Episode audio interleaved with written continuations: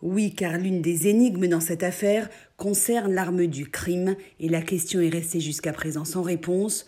Où se trouve l'arme blanche qui a servi à tuer Mireille Knoll, dont le corps a été poignardé à onze reprises avant d'être brûlé? Les deux accusés principaux, Yassine Mioub, le voisin, et son comparse Alex Karabakis, se rejettent la responsabilité du crime. Selon ce dernier, Mioub serait remonté dans l'appartement de sa mère juste après le meurtre, avec dans son sac un grand couteau de cuisine qu'elle aurait immédiatement lavé.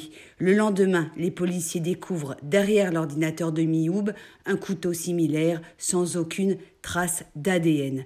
Coup de théâtre hier après-midi à l'audience, l'inspecteur de la PJ évoque l'existence d'un second couteau découvert il y a un an chez le frère de Mioub à la Courneuve. Semblable au premier, il a été trouvé par la belle-sœur de Mioub derrière le lave-linge de la salle de bain.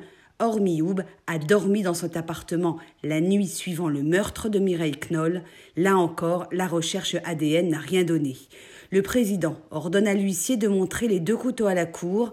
Tous les avocats se lèvent, ils examinent les deux armes blanches quasi identiques, elles sont en effet du même modèle. Interrogé, Alain Knoll, l'un des fils de la victime, dit reconnaître le second couteau, il s'agirait de celui dont il se servait régulièrement chez sa mère et dont la disparition a été signalée par la famille Knoll juste après le meurtre. Madame Kelaf, demande le président à la mère de Mioub, co-accusée dans ce procès, reconnaissez-vous ces couteaux?